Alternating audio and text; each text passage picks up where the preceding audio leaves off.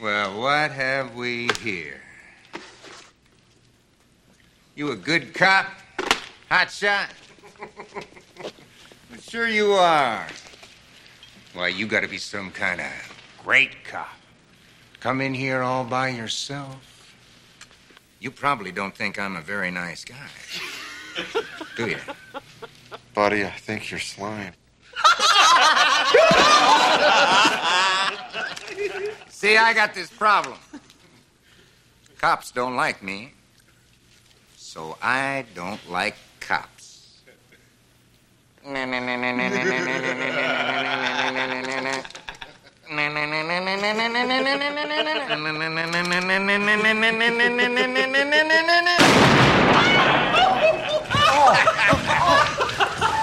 give the man a hand.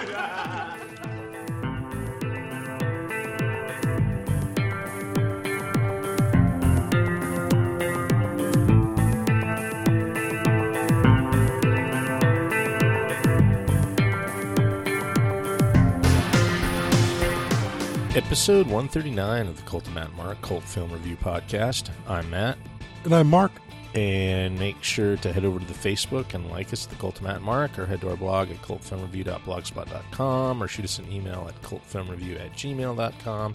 And don't forget to head over to Amazon and purchase my novel Nova Byzantium, courtesy of Mask Books, out now on Kindle. And show news, Mr. Hudson. Got any show news this week?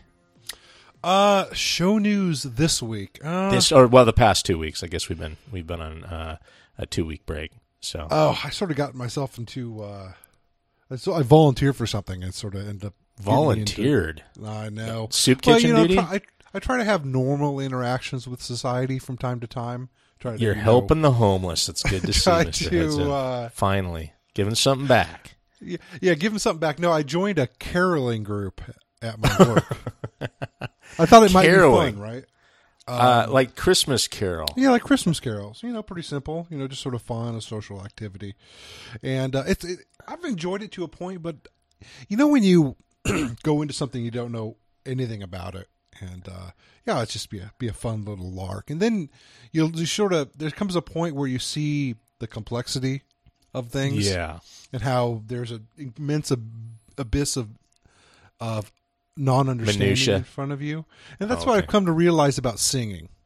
It is an incredibly complex skill that does not come naturally to me.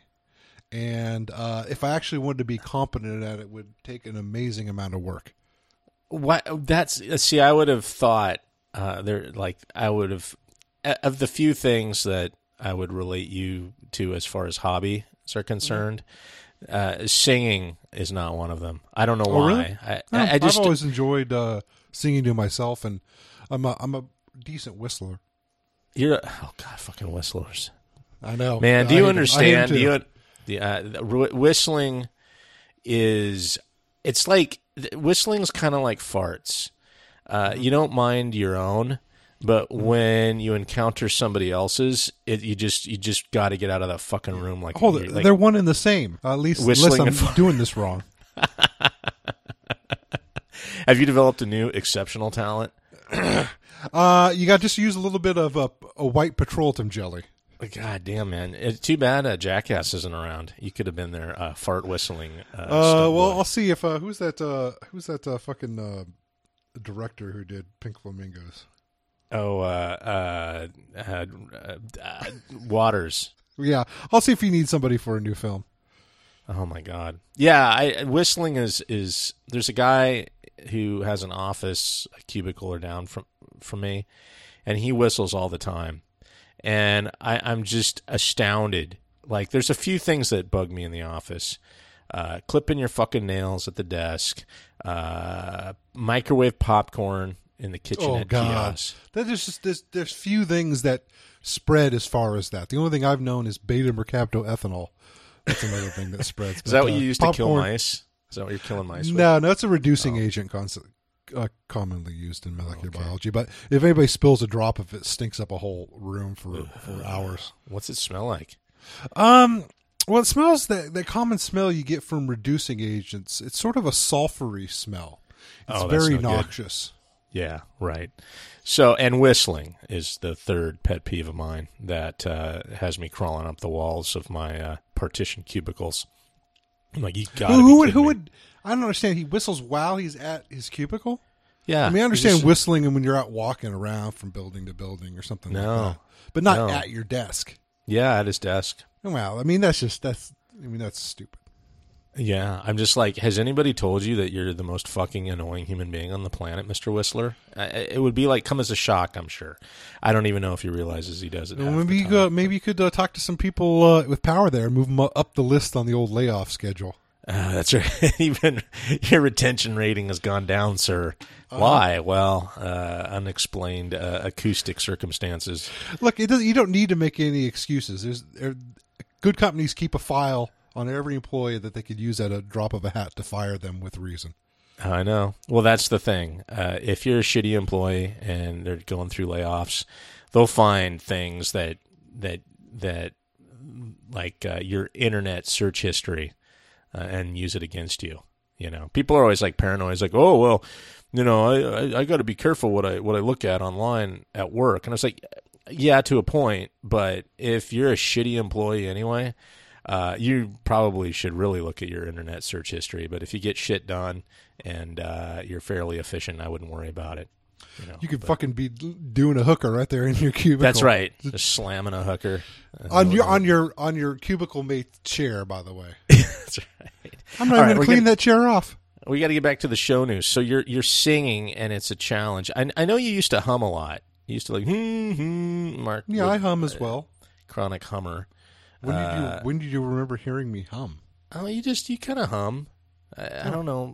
I don't have an instance in mind where you were. I do hum. It's a very similar mechanic to whistling, even though the source of the vibration is different.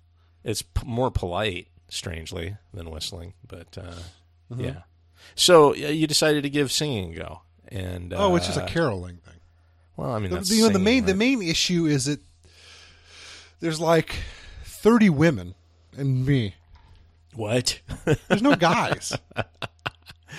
There was a guy at the beginning, but he dropped out. So it's like now I was thinking, God, maybe I should, because I'm not too sure, what I can contribute voice wise, even though I'm a little. Well, you can be like the bass. People. You can be the low end. The problem is, I don't understand all the concepts, and I find that I can't necessarily hit a note I want to. I mean, it's actually seriously a learned skill. Well, yeah, singing isn't just something you do. Yeah, but I want it to just be something I do. So I'm just going to have to fumble my way through it. I think it'll be fine. Well, that'll be good for you, I think, to develop a skill outside of masturbation and video game playing. I didn't mean to demean you there. I'm glad you think so highly of me, Matthew. No, I don't know what you do at work. I can't crow about your occupational skills. Well, I can cannulate an aorta like nobody's business. See, I don't even know what the fuck that is. It's just. Although you can put together like a mean landscaping for a home. I was very impressed last time I visited with the amount of every inch of it is a trail of tears. I know. Well, and I know Mark, and I look at the work that was done on the house, and I'm astounded. I mean, it's like the pyramids got built there. It's fucking amazing. At your place? No, at your place. All that really? Driveway stuff. Yeah. No. It's like Mark's got like manual labor. Too bad it doesn't pay very well. Chicks like dudes with mad skills. So. And washboard abs, which I have a lot of. Yeah. So is Gene just staring out the window at you as you have your shirt off? I got my shirt off. Yeah. Yeah. Just wearing a marble sack out there working on the yard. Neighbors have trouble with it, but yeah, screw them. She's sipping like a mint julep, looking at you through the window, getting all hot. Oh my! She's got one of those little hand fans. Like, oh, would you look at him? Like, would you like to come in and take a break, Mr. Hudson? All right, we should get to the movie this week. Our movie this week is the 1987 Verhoeven classic RoboCop. Quick plot rundown here. Set in Detroit sometime in the near future, the film is about a policeman, Peter Weller, killed in the line of duty, whom the department decides to resurrect as a half-human, half-RoboCop supercop. The RoboCop is indestructible, and within a matter of weeks, he has removed crime from the streets of Detroit. I don't know if that's necessarily true. However, his human side is tortured by his past, and he wants revenge on the thugs who killed him. Pretty straightforward. So where do we start with RoboCop? We got to start with the remake. Mm. Never saw it. Did you see it? No, I didn't see it either. Okay. I toyed with it, but I only had 2 weeks to watch two movies, and so it was just too onerous of a schedule. Though I haven't heard great things about it. I do remember seeing the previews and him with his the helmet off and just his face there and chit-chatting with people like a normal guy. What? Remember that? There were just sort of some shots of the remake where he just seemed he didn't seem that fucked up like Weller does in this movie. But then I was watching this and I realized, there's quite a bit of the film where Peter Weller has his helmet off and his the face there. I didn't quite remember all of that, but he still seems, he's got some demons. The remake, I'm just going to kind of throw it in with the other Verhoeven remake, like Total Recall, which is, I watched part of until I just got bored out of my mind. But the remake of Total Recall lacked all the kind of witty, amoral satire that Verhoeven likes to add to his films. And I was just like, this is boring. I mean, it's like if you took Total Recall and you just sort of zapped it of its they fun. Didn't have any political scheming. That was the big point. It was about a separatist movement on a colony. I guess they did and they didn't. Struggle. It was just so shitty. Oh, that's right. It doesn't take place on Mars, does it? Uh-uh.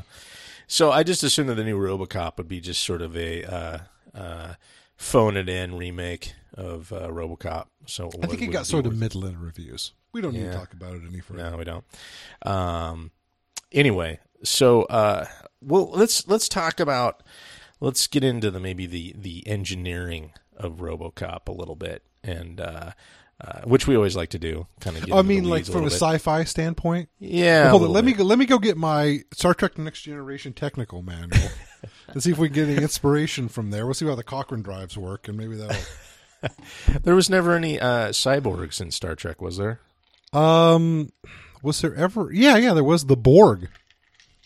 Oh fuck me! Of course, there was the Borg. Yeah, the fucking Borg.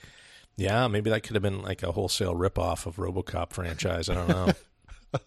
I wonder where the cyborg got started. That'd be interesting from a history. I'm for sure there's probably some seminal novel from 1894 from some Russian guy where the idea of the cyborg was first introduced.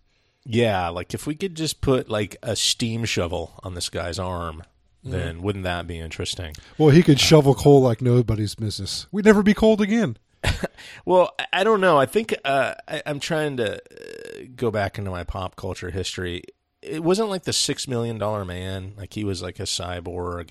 There's sort of a long kind of history of pop culture cyborgs out there. I don't know all of them by heart, but it makes me think that Verhoeven could have saved a lot of money on the suit from this movie if he just did the $6 Million Man thing. So yeah, he's a total body conversion, but the cybernetic parts look perfectly real.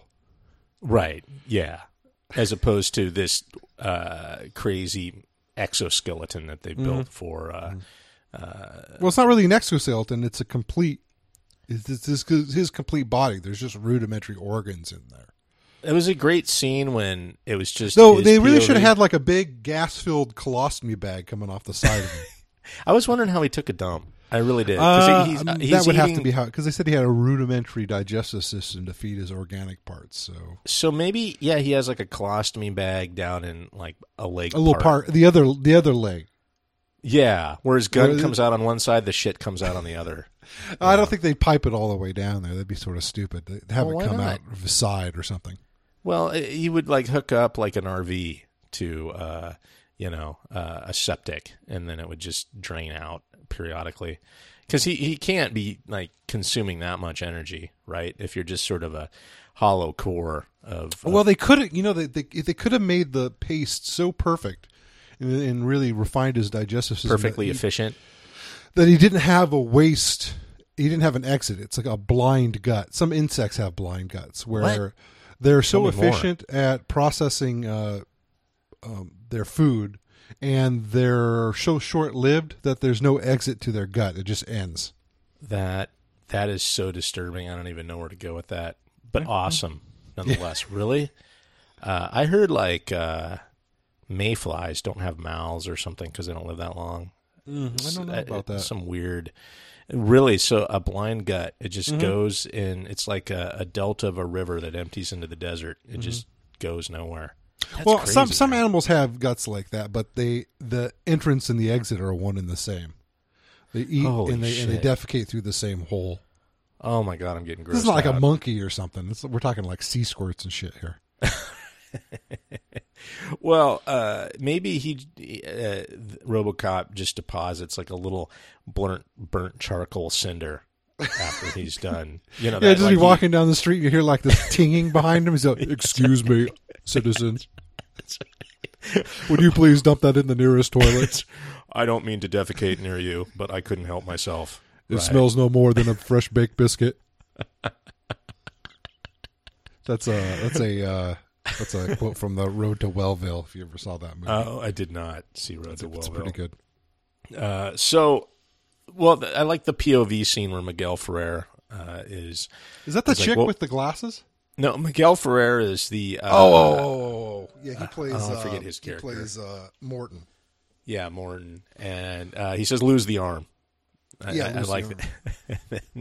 They lose the arm. So you get the impression that, he's just sort of this... like spinal stump and a few vital organs, and then the cerebrum and the face. Strangely, they left the face all there. So, they use the eyes. You know, they can make a total body replacement, but they can't interface a camera with his brain. I don't want to get too much into... Technically wise, this is pretty far. This is just farcical. I mean, there is some man-machine interfacing that's done these days, but it's pretty rudimentary. It's certainly not going to be done by... It's certainly not some for-profit company is going to spearhead this. This is a lost leader. This is hundreds of millions of dollars down the hole. As veterans of the Cyberpunk game by R. Talsorian, you and I, we know that if you add too much machinery to yourself, you will undergo cyberpsychosis. That was my favorite part of that entire universe, the Cyberpunk universe. I think that's the best idea in that game. It is a good idea, and it's interesting. I didn't want to bring up the sequel, but the sequel introduces that element to RoboCop 2, which is funny because it's called RoboCop 2, but it's actually RoboCop 2, like the second version of the first Peter Weller RoboCop. And they try the cyborg out, or they try out the same idea on other cops, and they all just fucking go crazy and like kill themselves and like kill the lab technicians around them. There's a great sort of scene where like, I present to you RoboCop 2, and like he comes out and he blows away like three lab techs, and then he blows away himself, or he pulls his head off and screams, and it's a funny dark scene. I liked about that Irvin Kershner. Well, I think RoboCop 2 is generally considered a pretty interesting film. It is a good movie. It's probably one of the better sequels. I'm really thinking about, what to do. I really think I'd like to go and take a gander through some sequels to films we've reviewed, both good and bad. Because we had a brief discussion on Facebook and on the podcast about terrible sequels like Ringu 2. Yeah. And I'd like to visit some terrible sequels and some good sequels, like maybe RoboCop 2. I think that'd be fun. I mean, I think that's a pretty good movie, at least from my memory. It is a good movie, but it deals with the whole idea of, for lack of a better term, cyberpsychosis. And basically, it highlights how unique the Murphy character was and how suitable he was to be the only one RoboCop that OCP was able to produce or whatever. Like, his psychology was just right. And I don't know why it was right. I don't know why, other than he has a revenge story that needs to be played out, I guess that doesn't really develop for the RoboCop character until after he's proven to be a stable cyborg. And in fact, it just adds instability to his makeup. Well, he has like the PTSD, right, where he's sort of sitting there idle in his, I guess his lab, and then he kind of comes to life. And I like how in the future we can design cyborgs, but we're still stuck with like pen and ink, fucking like seismograph type of readouts. Yeah. Well, you got to use what you got to use. But I mean, from a technical standpoint, it's interesting. I mean, there is some man-machine interfaces that do work in practice. I mean, there's some retinal implants that are in the development stage that they're in human trials, or they've given them to people where they they put a little camera. I think you wear it externally, though. I think the idea is to implant it at some point, and then then they have a little array of electrodes that they lay over your visual cortex. And then the camera information is converted to electrical parses on that array, and you can actually experience sight in a very rudimentary sense. If you're, I heard a freaky Radio Lab podcast. Are you cool on Radio Lab? Are you done with it? I forget. Their Halloween episode was fucking terrible. Yeah, did you listen to that? No, the haunted shit. Yeah, that was so dumb. They've run out of good ideas. That's the problem with this sort of stuff. I mean, how long can you really be inspired before you have to make Drek? And I think they hit that. I mean, look at us. We started producing Drek like 100 episodes ago. Yeah, we started with Drek. We got nowhere to go. Yeah, right. Yeah, that's right. We're plumbing the sewers right now, looking for content. Anyway, so there was one about some blind girl that they put an electrical array, like you said. Oh, is that on a Radio Lab? Yeah. Yeah, they put it on her tongue because the tongue is sort of a hypersensitive spatial organ or spatial sense that, you can register, I guess, spatial dimensions. Well, I think they wanted to use the tongue because it has a high density of touch receptors. So they put this sort of electrical grid on her tongue, and she couldn't make sense of it, and was hooked to a camera, just like you were saying. But after a while, she could start seeing things with it. So she's to the point now, I guess, where she can walk down the street and see people, quote unquote, walking around her, and see, kind of crude objects and that sort of thing with her tongue. So her brain is basically sort of wired up that circuitous route of sense into her brain, and it works. Strangely, so you can do the same thing with motor control, I'm guessing. Although RoboCop has his sight, I assume has some sort of form of hearing that you don't see his ears, but that would make sense. Well, he has little like speaker ports where his ears would be. Yeah, so not really too far off. Although keeping resurrecting a dead cadaver in a machine and then hooking it upright to keep it organically, quote unquote, living for a time. Just think about what the wiring harness on that would look like. Ew, that would be a mess. Break that one out. That's a lot of wires. That's true. I couldn't imagine. It would dwarf like jumbo jet wiring diagram, I'm sure, hooking that shit up. Mm-hmm. So, but yeah, it's pretty fanciful thinking. So I was thinking, like, if you gave a body, like, oxygenated its blood and kept that blood moving through, would it stay, quote unquote, alive, even though, like, the brain's gone and everything's gone? I mean, can you keep something alive that way? Is that possible? What does alive mean, I guess? That's my question. There's a lot of technical aspects to it. I think that as long as you can keep the lungs working, as long as the lungs still work, and you can intubate and manually inflate the lungs, as long as the heart still works, you can keep the body alive for quite some time. When you have to do it externally, like oxygenate externally, like the lungs don't function, you can do it. Usually it's done only during surgeries, and I think it's like a hard lung machine, right? Yeah, but long term they don't really work. You get a lot of blood loss, and you fuck up the clotting system, and you get a lot of organ damage because the perfusion really isn't as good as it normally is. of blood in tissues. And like the brain would probably die for long-term heart-lung machine use. So, I think what you're thinking of, you think of like living cadavers, which is a thing that's commonly used in the medical world for a tissue donation.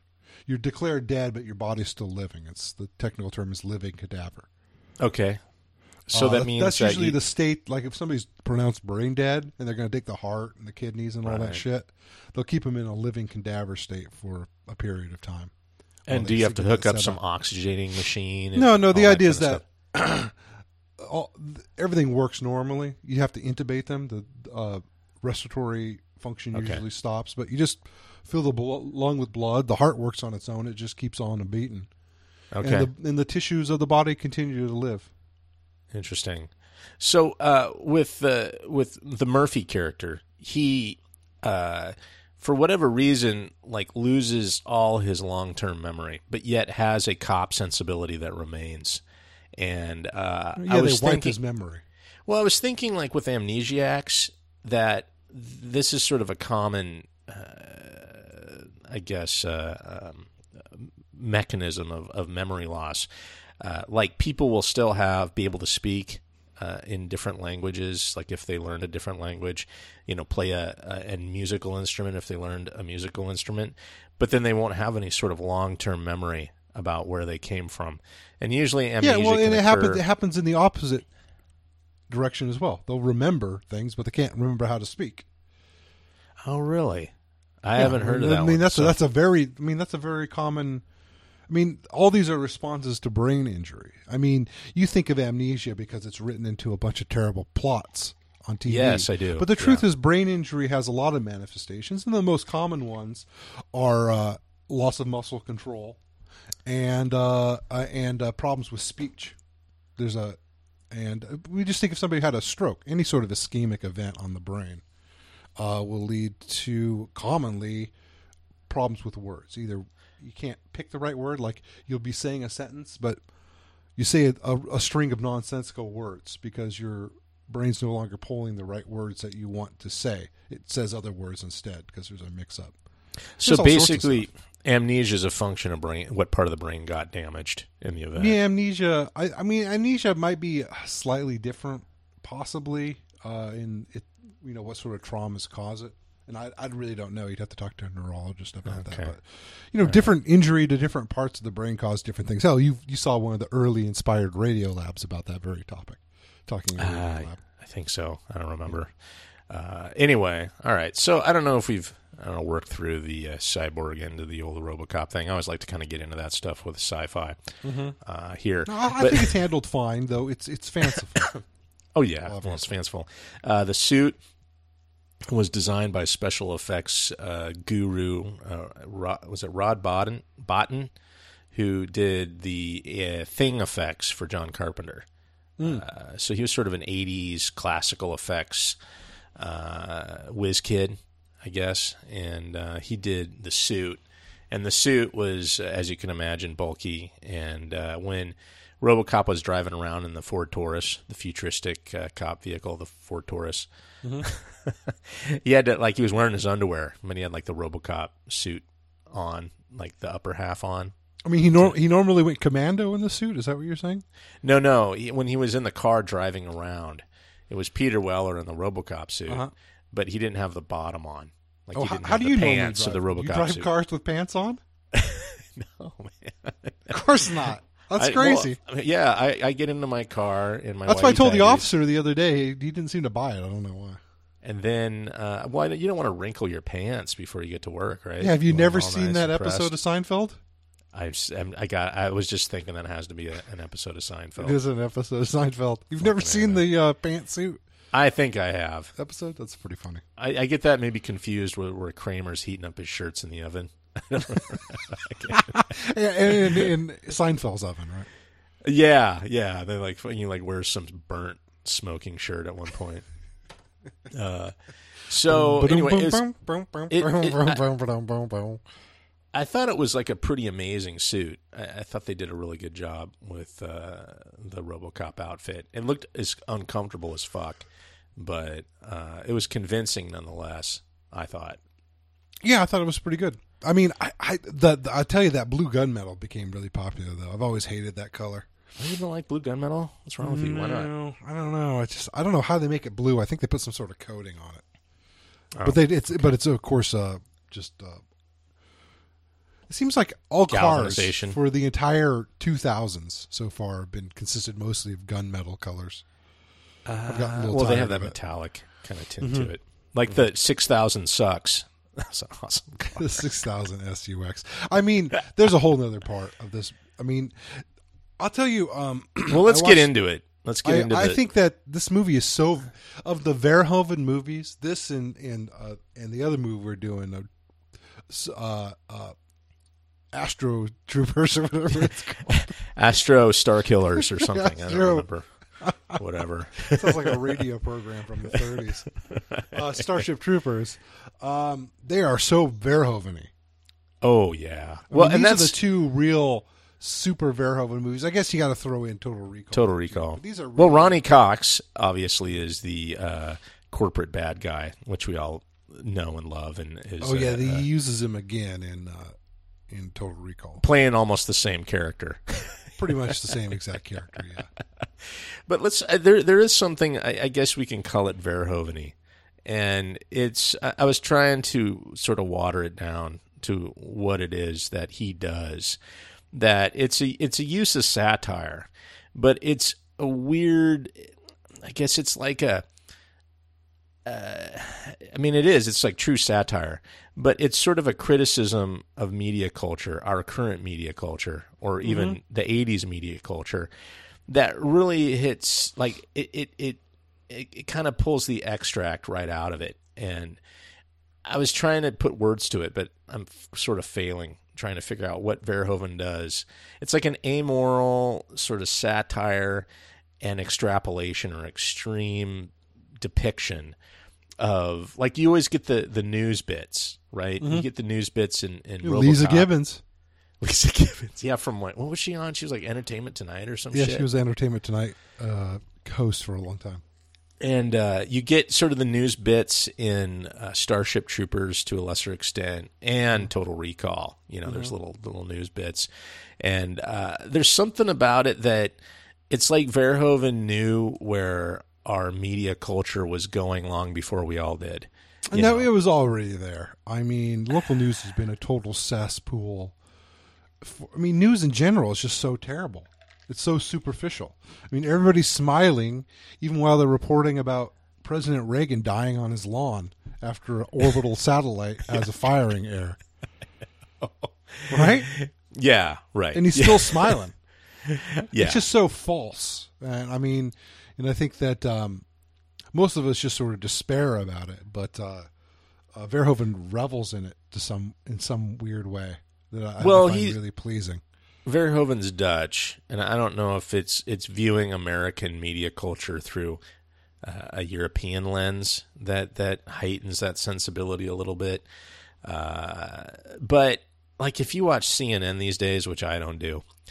Like Wolf Blitzer is basically like a Verhoeven concoction, you know, like you could put fucking Wolf Blitzer in a Verhoeven movie and be like, yeah, that's about right. Yeah. He did exactly that in this movie with Lisa Gibbons. Well, yeah, cause she was actually a pseudo newscaster. They should have had Blitzer in the RoboCop remake. Oh God, that would have been perfect. Who knows? Maybe he's there. We've never seen it. And just made a total ass clown of him. Like he doesn't need somebody to do that for him. He doesn't. No, they don't make an ass clown out of Lisa Gibbons. She just does text that's very similar. And I think, I guess it depends on how you look at it. I mean, if you are critical of that in general, you'll see it as a hilarious, realistic send-up of our current media culture. And if you're not sensitive to it, you'll just see it as a realistic depiction of news. Maybe that's it. Maybe it's... but back in the 80s, like, I don't know. Right? I mean, TV is just... there's some good shit on TV, like the scripted shows have gotten better. But there is a milieu of reality shows mixed with news that is so vapid and lacking any substance and is purely there for advertising dollars. What do they call it? Infotainment or something like that. And it's gotten to a point, I mean, I don't watch much of it anymore. I can't watch much of like 24-hour news shit. It blows my mind. But it's almost to the levels that Verhoeven, I guess, was depicting. And he was depicting it, you know, as sort of it had like a level of ridiculousness to it. You know what I mean? Maybe I'm not making any sense, but it's ridiculous in a sense, but I don't see it as being that far off. It's ridiculous in the sense that it rings terribly true. Well, I think it didn't, like when I first watched RoboCop back in the late 80s, I was like, how ridiculous. Like he makes it a caricature, right? But now it seems right on the nose. I just love how the 3000 SUX, you could imagine somebody 6,000 making SUX. Oh, 6,000 because SUV. I think somebody actually used that term one time for a crossover, sport utility crossover, which had become very popular. I mean, there's the Crossfire, which is a crossover.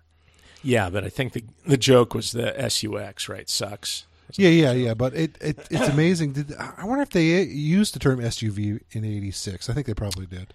No, I think it was like a late '90s thing. I don't know if they used it. I always wanted to create the USV SUV, the utility sports utility vehicle. It would be like. I mean, there's a show on Adult Swim that's like SVU something SVU SUV USV.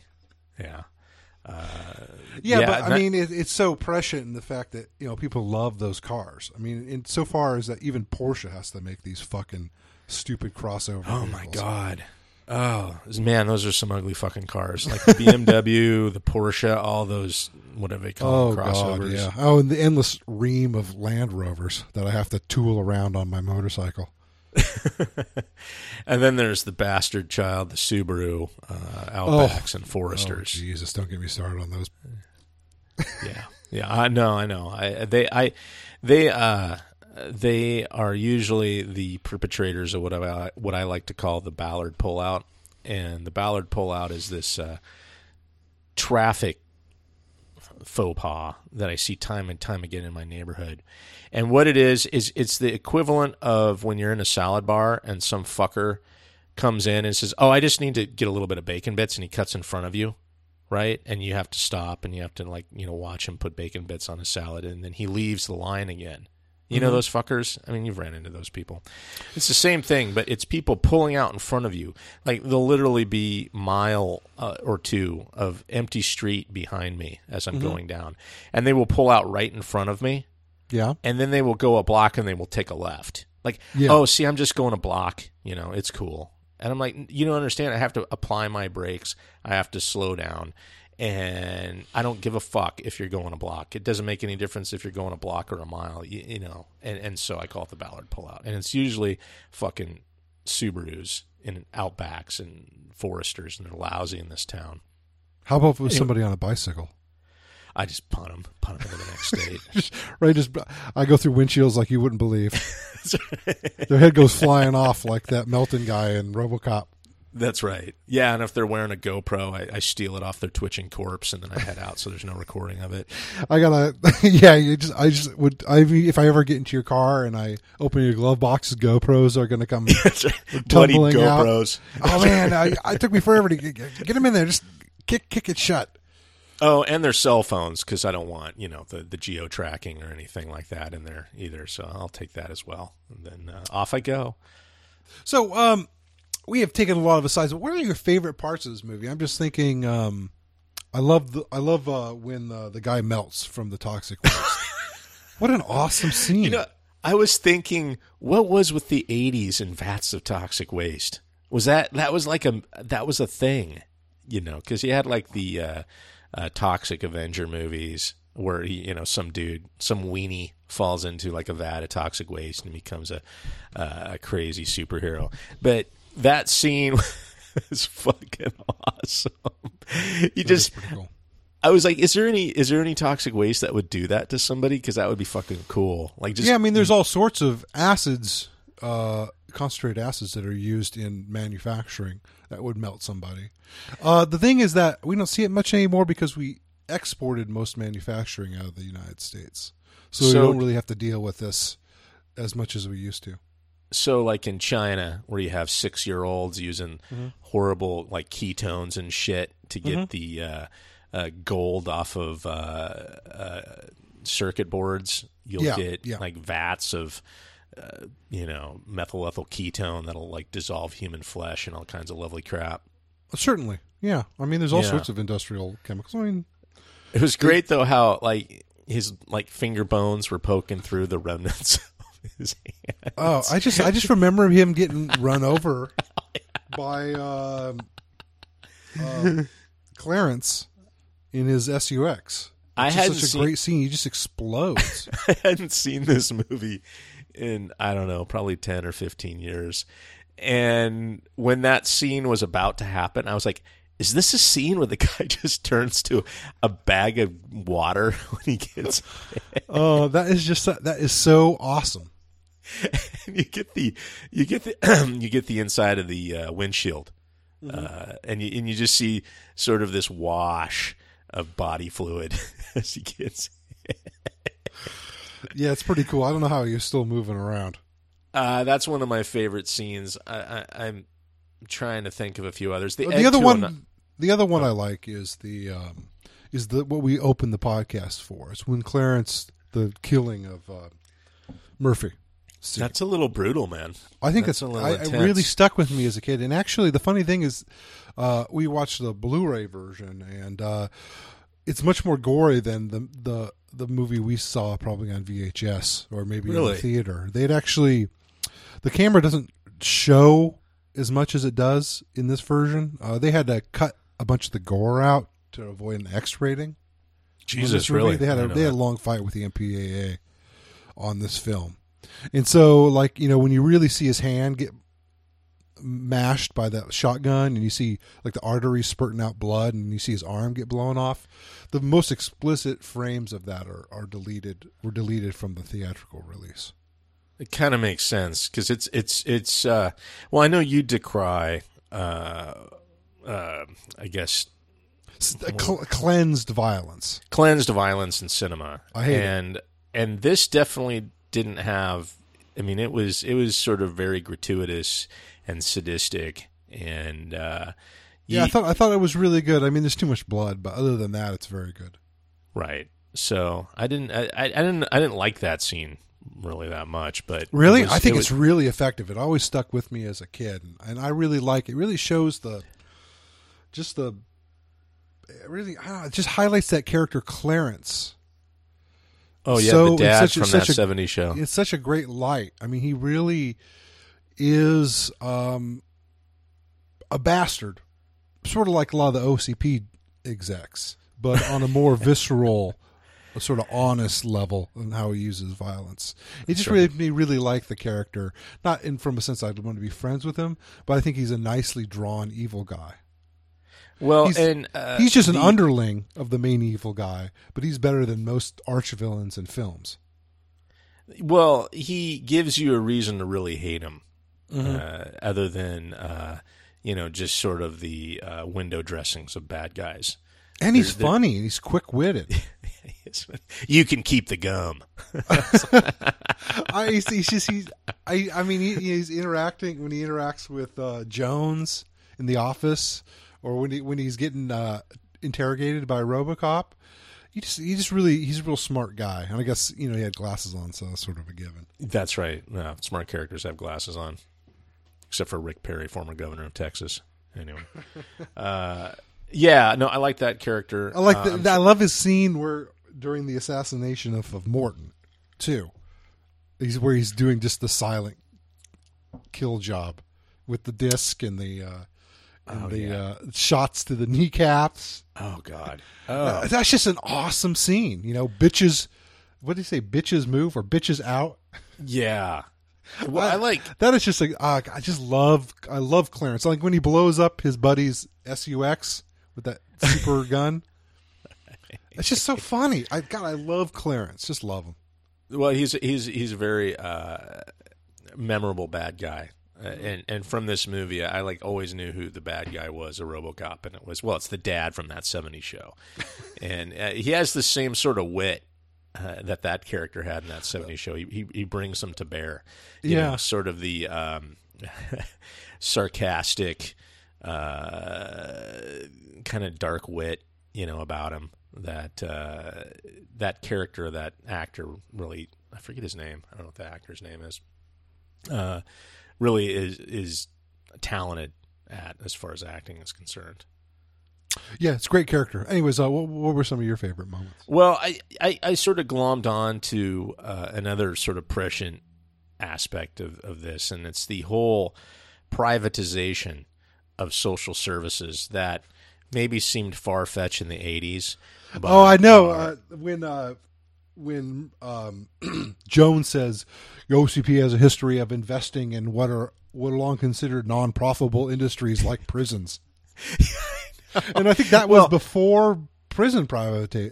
Oh, it is. And it's like all that shit has played out like RoboCop. There was probably one of the more notable cases, I think it was in Pennsylvania, where a private prison contractor was in cahoots with a judge. It was a adolescent prison facility. Yeah, and so the judge would sentence these kids to extreme, I don't know, lengths of time in this detention facility, and then he was getting kickback from the prison contractor to keep them there, and so it was a whole fucking industry. And the thing that gets to that comment that you made, or that quote paraphrase from the film, is that why it always blows my mind when you have one of these fucking Republican, well, I should say Democrats, a lot of them are in the same vein. There's no difference in the tough on crime stance of the two major parties. Well, privatizing any social service blows my fucking mind, because when you say let's privatize something, what you're saying is let's try to squeeze some profit out of this. I mean, that's what it is, because there's no incentive for a private company or a corporation to invest in any service that doesn't deliver profit back to them, right? I mean, and so with whether it's the cops, private companies are great for squeezing the blood out of that rock.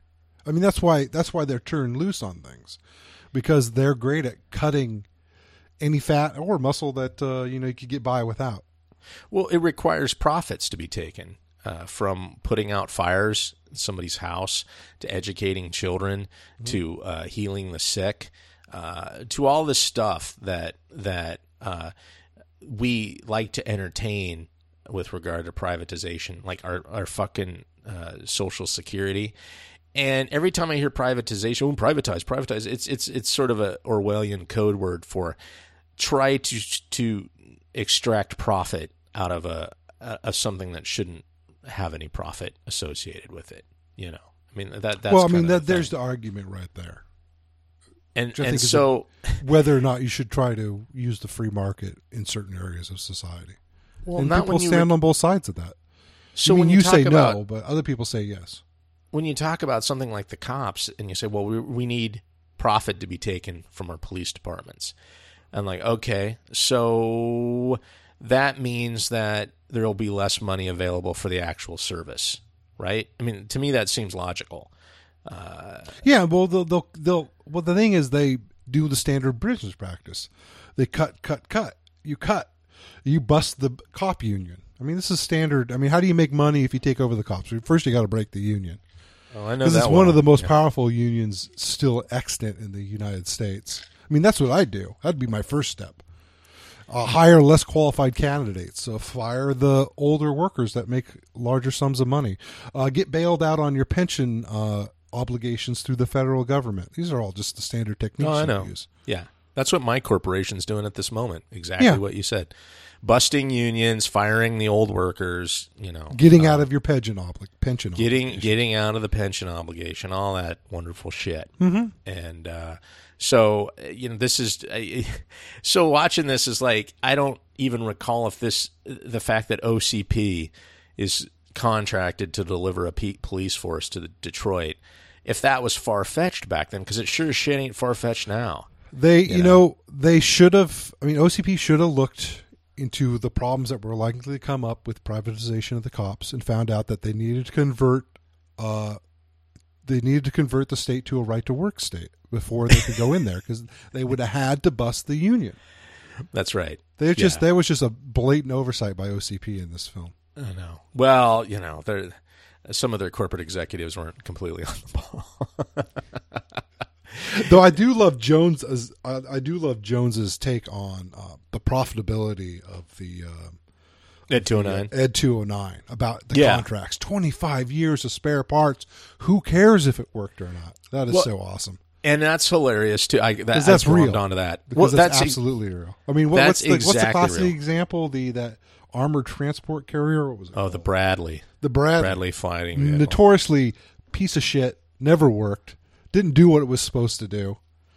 Was dangerous, and yet, how many of those fuckers did we buy? Well, now we give them to like local paramilitary cop organizations. There's a classic one in play right now. It's the F-35, the Joint Strike Fighter. Fuck! That thing's such a fucking disaster. Well, and you know, it almost makes me wish they went with the faggoty Boeing looking one. Oh, they call it the Monica Lewinsky because of the big air intake on the front of it. You know, the Monica, that's what it used to be called. Don't stick your dick in there. It was an ugly ass plane. That Boeing's plane was very ugly. But the JSF, which is probably was founded on one of the worst design principles ever. And the idea is that we're going to build one fighter jet that will service every single military agency, the Air Force, the Navy, and the Marines. Mm-hmm. And this is my analogy. What does a Swiss Army knife do the worst? Everything. Well, okay, it does that, but what? But it does a lot better than nothing in your pocket, right? You wouldn't really want it as a knife, right? I mean, a Swiss Army knife, like it has a knife, but that isn't why you buy the fucking thing, and it's definitely not what. You would go buy like a really nice hunting knife or something of that specialized knife. I mean, I know the argument you're making, but this common platform is a common business practice to save money. Well, I don't think on its face is a bad idea. I think it's more of an execution issue. So Lockheed sold this fighter, this sexy looking fighter, to the government, and I call it the foot in the door thing. It's like, okay, well, they won the contract. They lied to get it, and now it's all just fat, right? I mean, it's just like, oh, we got another setback. Oh, what are you going to do? We got you by the balls. What's the military saying? They don't want any more of them, and Congress is still having them build them? Well, that's the thing. That's the other weird thing is the Pentagon says, we don't need this fucking military hardware.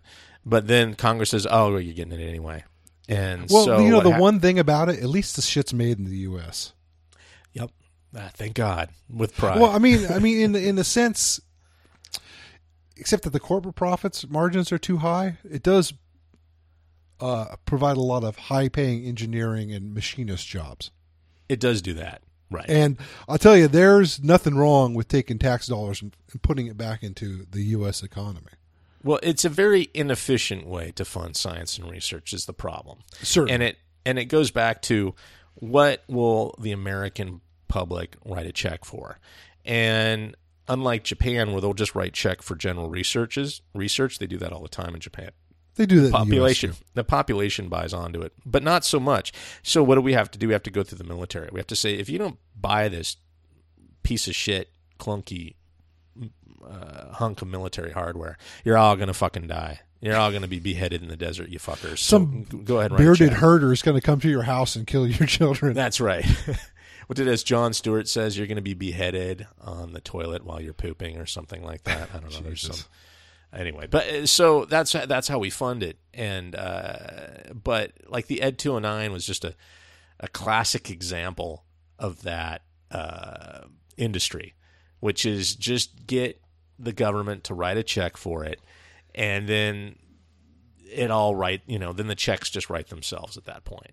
You know, so who cares if it works or not? Exactly. Well, it's almost better if it doesn't work, because then look at all the work you get to do making it work over a decade. And that just extends your service contract out another decade.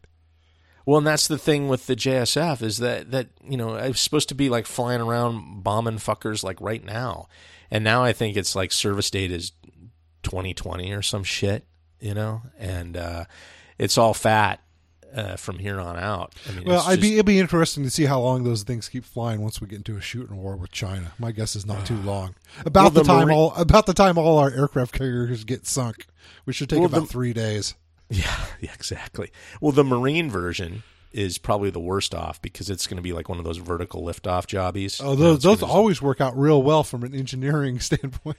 Well, the problem is that the jets that it uses to land on are burn up tarmacs. Like, it's just too hot. Like, it burns too hot. Yeah, it'll just crack it and burn it. So if you're landing on a provisional runway, you know, on a beachhead somewhere, the whole purpose of that vehicle is moot because you're destroying. You can't land on provisional runways anymore. They have to be like reinforced, high temperature, slabs of cement or whatever for them to actually be able to land on it. And carrier decks, the same thing. They like burn through carrier decks when they land. Well, it makes it quick getting down to the hold. Just go straight down right into storage.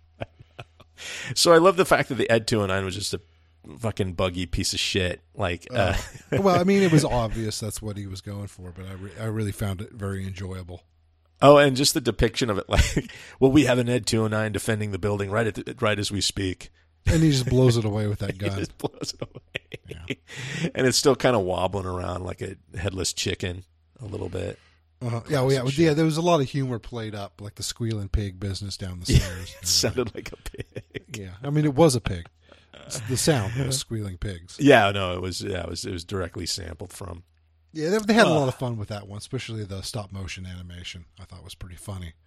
Well, it's kind of funny because like the Ed 209 was supposed to be like the RoboCop's chief adversary in the film. Like, at least that's my impression when I first saw it. It was like, he's going to have this big duel with the Ed 209 at the end. And no, he just kind of like ducks around it, blows it away and ducks around it, and then goes into the head office. I mean, there's sort of an amalgam of enemies on RoboCop. There's not just one singular person. I mean, unless you want to call it Jones, but I think they do play that up in the second movie, right? They have like an Ed 209 cybernetic variant. That's really it's RoboCop 2, where they take a criminal's brain and then and it's just a beefier version of RoboCop. Yeah.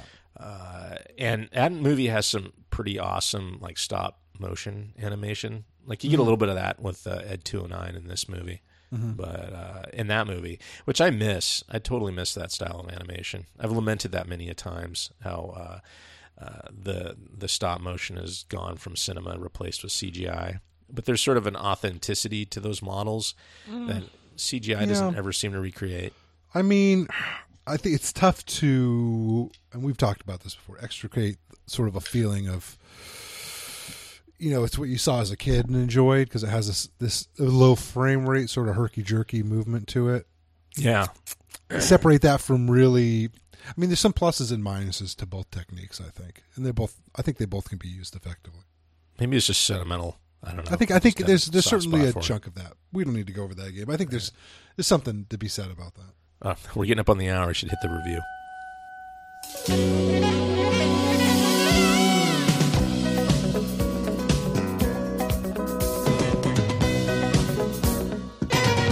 Ebert reviewed this movie on July 17th of 1987, giving it 3 out of 4 stars, which is a thumbs up.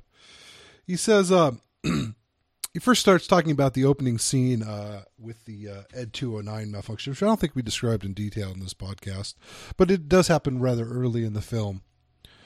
And he calls it where, you know, there's the malfunction and the executive gets killed. He says, this is a very funny scene. And it is pretty funny. It is. Especially some of the quips from different executives. Well, I like, my favorite part is the post scene. How everybody just kind of like gets up after a normal meeting and like, well, that didn't really work out.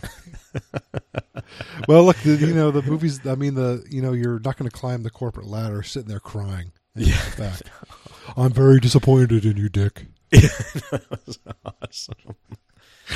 Well, the guy's sitting there, bleeding out on top of the model of the city. It's a great scene. Ebert says it's a very funny scene. Whether it was even funnier before the MPAA requested trims on it, I suppose, is a moot point, he says. It's funny. God, Ebert was thinking about the MPAA quite a bit. I really got to see that movie. This film has not yet been rated. I've never seen that. I think about the MPAA. It's interesting. He says it is funny in the same way that the assembly line in Chaplin's Modern Times is funny. That's one movie I want to do sometime, because there is something hilarious about logic applied to a situation where it is not relevant. I like that. I like what he says there. That, I mean, with the malfunctioning robot, you can't argue with it, right? Correct. Yeah. It's funny that you're sort of in an untenable situation. I don't know. I found it pretty good, especially when everybody's running around trying to pull the circuit boards. Well, and RoboCop 2 plays on that quite a bit as well, and just like into these malfunctioning, like when they're trying to build the second prototype. It's just fucking hilarious. Like Irvin Kershner, who's like, he's the master of the sequel he did in Empire Strikes Back as well. Just gets the flavor of the Verhoeven original right in that film, making it a good film. He says this opening scene surprises us in a movie that is developing into a serious thriller. He says, we're no longer quite sure where RoboCop is going, and that's one of the movie's best qualities. It is a surprising movie, I think. Well, yeah, it goes its own direction. It seems like it's destined for sort of B-movie sci-fi camp at a certain level, but it has sort of a seriousness to it and a theme and a message that make it sort of a more than a sum of its parts, I think. Yeah, and it takes time for RoboCop to, for Murphy to come to terms with his situation. It takes that time. I don't know, it's just really, I thought it's just a really delightful storyline. He goes on to talk about Verhoeven. He says his movies are not easily categorized.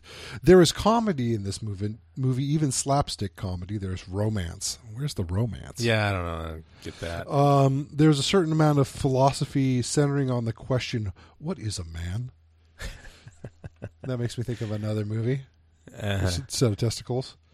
What makes a man, right. Mr. Lebowski? Paratesticles. You joke, but perhaps you're right. And there's also social satire too.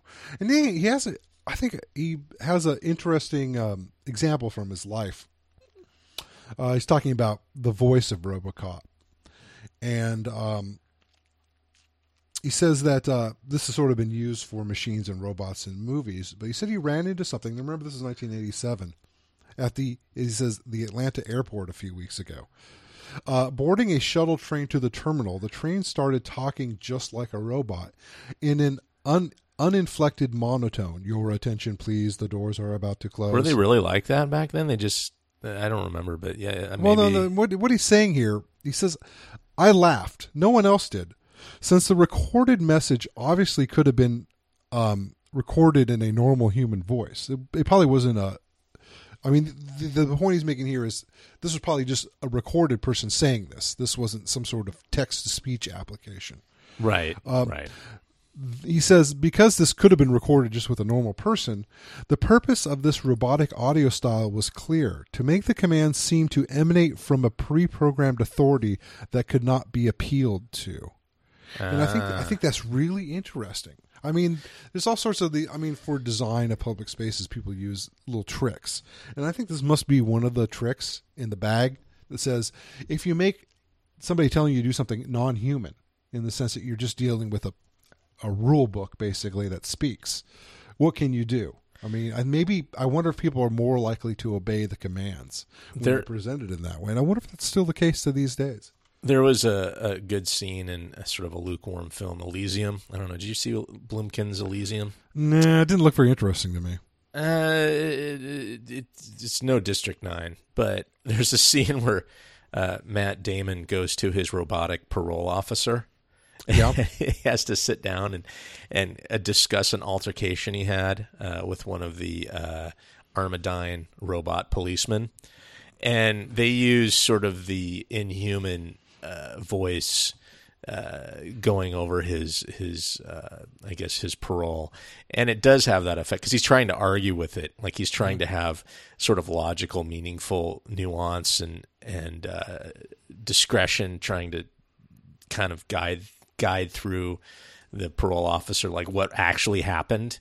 Mm-hmm. But the parole officer is just a poorly drawn robot. I mean, it's on purpose. And you're like, yeah, you're never going to argue with that thing. So it's effective. It uses that idea that Ebert discussed. Yeah, I'm going to have to look for that out in the real world if it still exists. It'd be interesting to see. Like the Johnny Cab in Total Recall. Yeah. In a way, I guess, the Johnny Cab's not really, doesn't hold any power over Quaid. No. Anywho, yeah, that's about it for the review. But I did like that last little example. I think it's a good insight by Ebert. Yeah. So I don't know. I don't know if I have anything else for RoboCop. It's sort of Verhoeven classic. I don't know if it was kind of the first of his. I think it was, because like Total Recall and then Starship Troopers, and he hasn't done much sci-fi like this since. I think he's gone back to the Netherlands to do films. Oh, he has. Okay. Yeah. All right. He's been doing some drama, without all this bombast that he has in these late 80s, early 90s films. Well, it seems like he was kind of able to pull one over on the production studios with his films, that he was able to kind of package them like big budget sci-fi action films. But he was able to sort of deliver his wit on top of it. Like, yeah, I wonder what his other films are like. We haven't seen them. Oh, yeah, we have. We've seen like Basic Instinct and Showgirls and all that shit. Yeah, no, those aren't small. Those are still Hollywood films. I'm thinking his films that aren't part of the Hollywood machine. I haven't seen them. Films. Yeah, I wonder how his wit comes through there when he's not beholden to make them a spectacle, like all the movies we've mentioned are. On his face, he seems sort of like a schlock master, like a Michael Bay kind of guy. That's sort of the trick. But then his movies are serves that up to you, but it serves it up to you in an ironic way that is nuanced. It's hard to miss unless you're a real dullard. Well, I'm sure there's a lot of fucking dullards out there who went and saw RoboCop and just laughed when shit blew up, and that was it. I mean, you can laugh when shit blows up, certainly. But is that it? Do you not have any deeper thoughts about how it resonates with our modern world? Like, what if Verhoeven got tapped to do all the Transformers movies?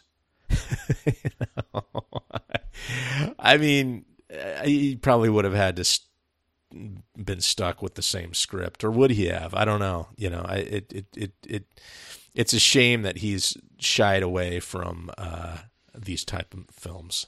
Well, I mean, how many times can you trick somebody, a studio? Was he really tricking them? Because all these movies did huge. I mean, all these movies made like a buttload of money. I don't think Starship Troopers did big business until the aftermarket. But of course, it didn't have a huge budget. I don't know. I kept lamenting the fact that Ridley Scott went away from sci-fi fantasy. It's like, why is he doing all these action movies and these other movies when because I was thinking Blade Runner and Alien. And then he did Prometheus, and I was like, oh, fuck it. I was wrong. Yeah, he was maybe out of ideas. Yeah. I mean, you got to go where there's fertile fields. So maybe Verhoeven's, like, if he came back and did something, it would just pale, Yeah, I mean, maybe he just hasn't seen a script where it looks like it'd be useful for him, on top of the money issue. Especially with satire these days, because we're there.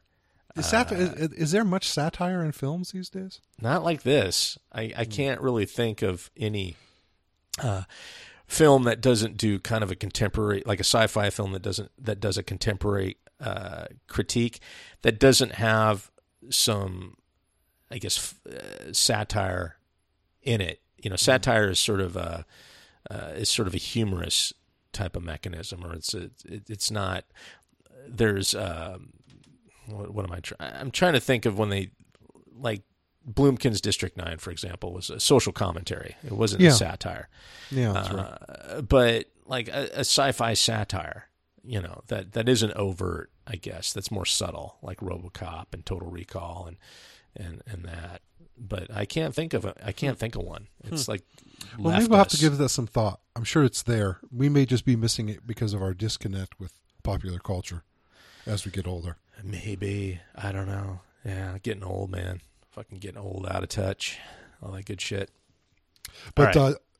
Okay. All right. So next, not next week, but in 2 weeks, we're going to do the another Verhoeven film, Starship Troopers, and came out in '98. I want to say came out in '98. About that. So about 10 years after RoboCop. And I think I'm curious. You've read the novel, right? You've read Starship Troopers by Robert Heinlein. Actually, I read it last week. Well, I listened to it on audiobook. Okay, it's pretty good. I had read it, but I experienced it again. It's a damn good little, thin novel. It's like 110, 120 pages. Yeah, or something. It's real brief. I'd really recommend visiting again. I mean, it sort of highlighted the version where, you know, sort of some of the. It's sort of, I mean, like with any adaptation, I think Starship Troopers is one of the easier. It's easier to adapt because it's more of a novella length. Yeah, right. But you certainly understand the adaptation was pretty straightforward, and you can sort of see the decisions that were made, and they're made for generally pretty good reasons. I mean, from budgetary constraints and compacting the storyline a bit. Since I got 2 weeks, I'll give it a read, and then we can discuss it with the film. So, and I guess until 2 weeks. Forget it, kid. This guy's a serious asshole.